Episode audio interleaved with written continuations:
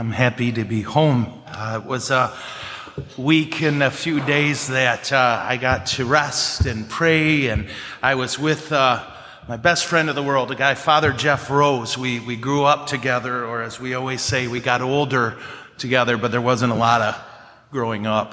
Uh, but he's a religious order priest serving in uh, Toledo as the president of uh, the Francis de Sales High School there. And uh, the Lord blessed us and challenged us with some great reading. And uh, he had sinned at some point, so he needed a confession, but I was all set. So I got to. Anyway, I'm glad to be home. Um, today, uh, I, I love that. And, and Dad, uh, this morning when we do our morning prayer, we're in the same room. And uh, I heard when my dad got to the part of his prayer time where he, he reads the scriptures for the day. And I know right when he got to our first reading, because he started giggling. Uh, at this moment we encounter in our first reading where Elijah hits a wall. I mean, he just hits a wall hard. Uh, if you know the story, Elijah has been getting after it. He was the last prophet of God. They killed all of the others or compromised them. And he just kept telling the truth no matter what. And nobody likes that, right? Nobody likes the guy who tells the truth. And as a result, he has to flee. And he runs and runs, and, and in this first reading, he finally stops, plops down beneath a tree, and says, quote, "Take my life, Lord. This is enough." He's done, right? And God's response is to send him an angel to comfort him and to give him food. And of course, being Elijah, he gets up and gets going. And he had years in him. He still had years in him and did many ridiculous and beautiful things. But he had to hit that wall. He had to. For us as Catholics, we basically have three jobs to do. And frankly, that's kind of it. Uh, but it turns out those three jobs, uh, worship God. Congratulations, here you are. Yes? That's one. Uh, two, strive for holiness. Okay, it's, you know, it's early-ish. Uh, three, care for the poor and vulnerable. It's kind of it. Uh, and it would seem easy until we try. And when we try is when we find out that crazy, amazing thing that while we all have it together, other people don't. And it's awkward, yes? You should laugh at that, yeah. No, right? What we find out is that thing that's true of us, it's true of everybody. We're a wreck. We're good at faking it, but we're a bit train wrecky. And that causes this wall we run into. We need to worship God, but sometimes it's easier to sleep in. It's a lot easier to just go to practice than to fight your kid on it. It's a lot easier to pretend unimportant things are important. Society will always reward that. And when it comes to striving for holiness, it turns out it's more than just doing the right thing. We actually have to have the right heart. We have to be doing the right thing at the right time for the right reason. And then when it comes to caring for the poor and vulnerable, it means we need to toss aside our stupid opinions and just do our job. We need to stop pretending politics or voting is the answer and instead, you know, be the answer.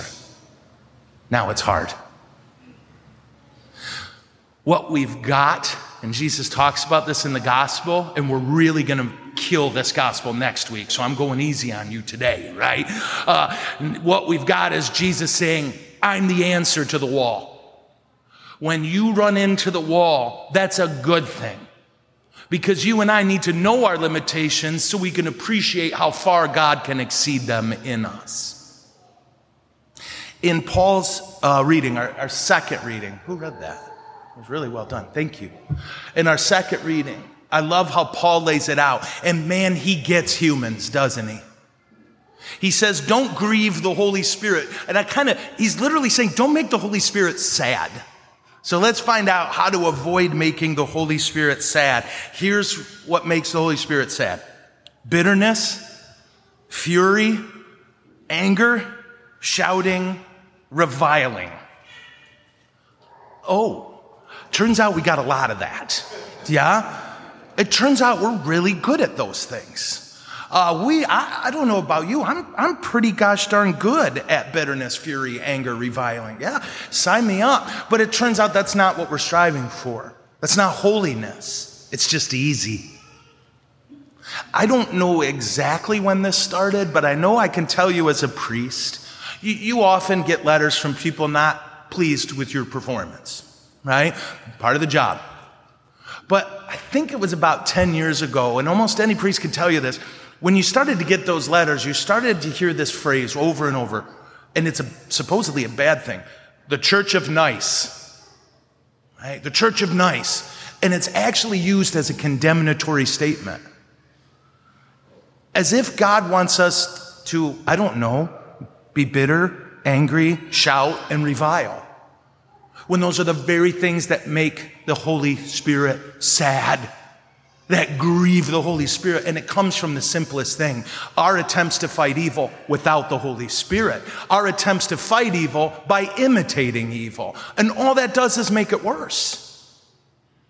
We need to avoid those things and strive for these. You ready? Quote, be kind to one another. Be compassionate. Forgive one another as God forgives you. That's our goal. This is how we pull off holy.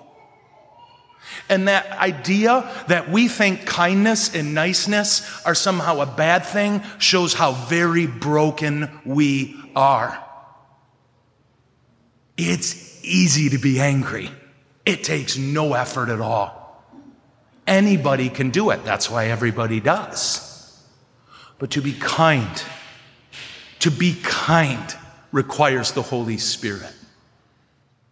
And when we hit that wall where we don't want to be kind, but we want to pull the pin and throw the grenade, that's a good time to say, come, Holy Spirit. Come, Holy Spirit. I want to be angry and need to be kind. This story I have told way more times than any one human should tell a story, but I don't care. Uh, so you get to hear it. Again, I think. I don't know if I told you.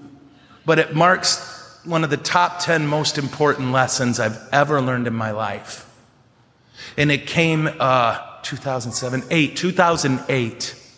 I was with Father Jeff, the guy, and we were going on the same retreat we just went on last week. But we were in the Upper Peninsula. And you know, basically once you get past Clare in Michigan, there's a few universal truths that everyone who crosses that line finds, right? One, it's insanely beautiful. It's just God showing off, yeah? Number two, you find out there are only two-lane roads, yeah? And you find out that there are people who can't go past forty miles an hour. Yeah? You're with me? Okay. And we must get rid of them. Uh, that's... So I'm driving and forty miles an hour, and I think I'm going to die, you know? And, and so I start explaining to the car in front of me, you know, it's fifty-five, yeah? It's fifty-five.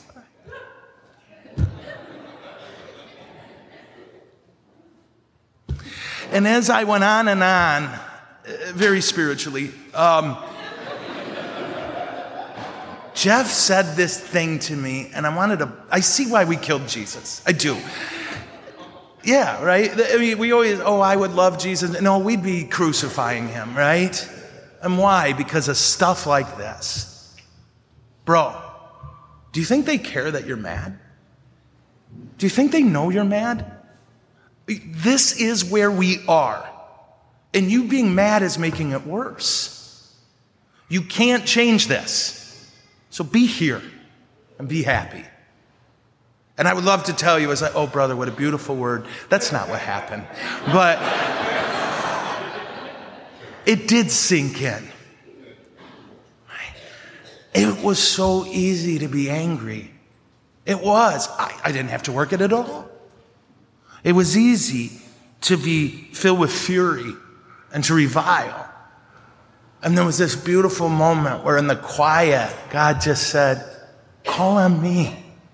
You hit a wall. It's okay. There's lots of walls. Come, Holy Spirit. And that's when the beauty of the moment struck me. I'm with my best friend in the world. We get one week together every year. That's it. We never see each other outside of that. Too busy. I'm with my best friend in the world in the most beautiful place on the planet, and I'm griping because I'm going slow. That's insane. When we get rid of fury and bitterness and revilement and anger, and we say, come, Holy Spirit, then we see it. We can see it. We're supposed to be compassionate. And to be compassionate literally means to suffer with someone. Compassion. Passion is the Greek word. It's always shown with a candle because it refers to a specific type of love. That's where we get the word passion. It's a love that's so intense it hurts. It consumes. And that's why we call this the passion of Christ. This was pure love. When we see people suffering, we're supposed to hurt with them, not judge them, not fix them, not blow by them. We're supposed to enter their pain. We must be kind and compassionate, and we gotta forgive.